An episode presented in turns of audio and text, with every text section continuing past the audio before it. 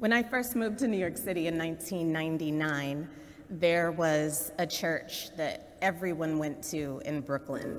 Well, at least all of Black Wall Street, which was my community at the time. And we all went to the 8 o'clock service because if we went to the 11, you never knew when you were going to get out. But so we went to the 8 o'clock. And it was just a few blocks down from where I lived. And as someone who wasn't really churched as a child, with the notable exception of whenever I would visit my grandparents in Connecticut, uh, I really craved church. And that church gave it. It gave church. but as I started going every week, I noticed something that I was too naive then to realize happens all the time in church. The words might change from here to there, but the sermon itself, I realized, was always the same. And if you didn't come that often, it probably wouldn't matter because he had a lovely and rousing cadence, and he'd get to shouting, and we'd all get on our feet, and we just loved that, so it didn't really matter. But I was confused that it didn't seem to matter what the text actually said, but his point was always going to be the same. And I was pretty critical of that at the time, I think because I expected and wanted more surprise and variety. I wanted to be entertained a bit more. I didn't want to be able to anticipate where the word would go week in and week out. Now, fast forward 20 something years, and now I preach 52 weeks a year and special services too. And I think I have actually changed my tune. Talk to any honest preacher and they will admit this little secret to you. We all just have one sermon. We just use different words. In homiletics, or the study of preaching, a sermon is sometimes called a homily, that's where that word comes from. Good homileticians will teach you always to have something that you give people to take home in their pocket something they can pull out of their pocket throughout the week to get through. And make the story, whatever story you're going to tell, make enough sense that God can be a continued blessing through the word that you offer. That's always what I'm trying to do when I stand before you. Yet, I still have just one sermon. And what Jesus is teaching us in this passage from Matthew, though, is this. If you've only got one thing to say, you better get it right. And at least according to Jesus, the one thing that people in my position have to say tends to be wrong, tragically wrong. So I'm going to let you in on my one sermon. God loves you. No matter what, God loves you. Now live your life and do something about that love because no matter what, God loves you and you can. That's my one sermon. It always is the same. And that's pretty much the pocket point of everything I preach, which I firmly believe I do get from the Gospels and from Jesus himself, but that's not what Jesus is seeing in houses of worship or hearing in pulpits. Instead, he's hearing what we call proof texting. And proof texting is when we decide on God's behalf what the people should hear and then retroactively fit the text to suit our purposes. Okay? It's when we make the text speak for us instead of speaking for God. That's another way of putting it. And I think the only true reading of the Word of God is to connect you to the truth and manifestation of God's unending love. If your reading of Scripture doesn't bring you closer to God, then just keep reading, keep praying. And if anybody's trying to take you away from that love, stop listening. Let the word transform you well. But if our one sermon doesn't involve God's unconditional love, then when we come to the word, we'll need to contort it into something that God never intended. And Jesus hates this. He hates it. He says, when we do this, we make void the word of God. We pollute each other's spirits. We toxify the Bible. We pray with our lips and not with our hearts, and that's not of God.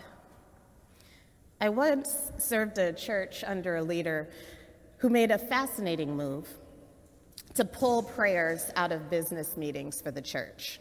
Why? Because the meetings would always start and end with a prayer, uh, sandwich prayers, as he put it. There was always the sandwich prayers. But everything in the middle of that sandwich would not necessarily reflect the spirit of the prayers. In other words, the business was so distinct from the prayer that it was actually disingenuous to offer prayers at all. And instead of sandwich prayers, then, what this church decided to do was to conduct church business at a special time that began and ended with worship, so that the worship structure was the structure of the meeting. And so there would be hymns and songs and spiritual songs. And if you couldn't make it to worship, then you couldn't go to the meeting. It was a really interesting practice. And how did he pull that off? Well, the church had taken time to articulate a vision that supported that, that they grow in faith together. That was their vision. But it has, that's a simple set of words, but it has really complex implications. It means that in every interaction, they were making a commitment to growing in faith. It was their one sermon, and it shaped everything. Conducting business, which means making decisions about how things operate, who we serve, how we get and allocate our resources, only could happen, they came to understand, in the context of the worship of God so that they could grow in faith together not in sandwich motions, but with their whole hearts, souls, and minds. And that actually requires a pretty steep discipline. But when we don't do this, prayer takes the shape of obligation rather than change. Have you ever heard a manipulative prayer? Have you ever made one? I've never actually seen this in my seven years here that I am honest with. But I have served congregations where people would ask you to pray with them, and then we'd experience this whole litany of their grievances against each other. Have you ever seen this? So it'd be like, oh God, help your servant Max such and such to change his wicked ways. I mean, it would be like that, right? And in fact, if you Google passive aggressive prayers, you're going to encounter a whole genre. In my cursory search, my favorite passive aggressive prayer I found was a, a very specific one where during the Kyrie, which is when you say, Lord have mercy, it's the time of confession, the priest chanted, and I'm going to do, I'm going to mimic him here from a blind attitude over the theft of work Xerox paper for personal use. Lord, have mercy. And then the congregation goes, Lord, have mercy. and he had some others, but I, the other one I'm going to show you, uh, tell you about is this one. From a temptation to cheat at golf tournaments by not reporting strokes or by a foot wedge, Christ have mercy, Christ have mercy. The congregation goes, I mean, what is this, right? And you know, when the congregation had to respond, Lord have mercy, Christ have mercy, there was somebody out there, one Xerox paper taking saint, one golf player who knows what a foot wedge is, who knew exactly what that priest was thinking they had done wrong. And while this may all sound pretty silly or egregious, it's all fun and games until our prayers start to hurt us. Prayer that causes someone harm points to a human aim. Prayer that harms does not ever point to God. You got that? Fortunately, though, we do have a blueprint we have Jesus' own words and actions of correction with compassion, of healing, of mercy, with the love of God connecting it all. What, friends, is your one sermon? Early on in my time here, the park held a beautifully intentional visioning process that has guided every major decision that I've made in my seven years here. And our vision is quite simple. Here at the park, we follow Jesus together we follow Jesus. And it sounds simple, and that is a simple statement. Simple to say, incredibly difficult to pull off.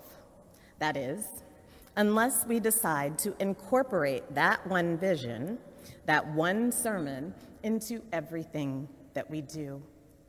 Does this thing we want to do reflect what Jesus did? Does it reflect what he required? Does it reflect what he talked about? Does it mirror Jesus' priorities? Or does it get muddled up with human error? Does it cause harm? And maybe in order to know, we just need to understand and remember what Jesus' one sermon was. In his words, repent, for the kingdom of God, the reign of God, is at hand. And in my interpretation, Jesus' one sermon was turn back to God's love, which has not, will not, and won't ever, ever fail you. Jesus wants us to turn back to God's love. And as we do, we honor God with our lives and not with our lips, because otherwise, our praise is about Xerox paper and golf scores. And that's hypocrisy. It has nothing to do with God's glory. Thankfully, we can turn back. Turn back to the love that will never, ever, ever turn away from us. And that is the gospel truth. Let the church say, Amen.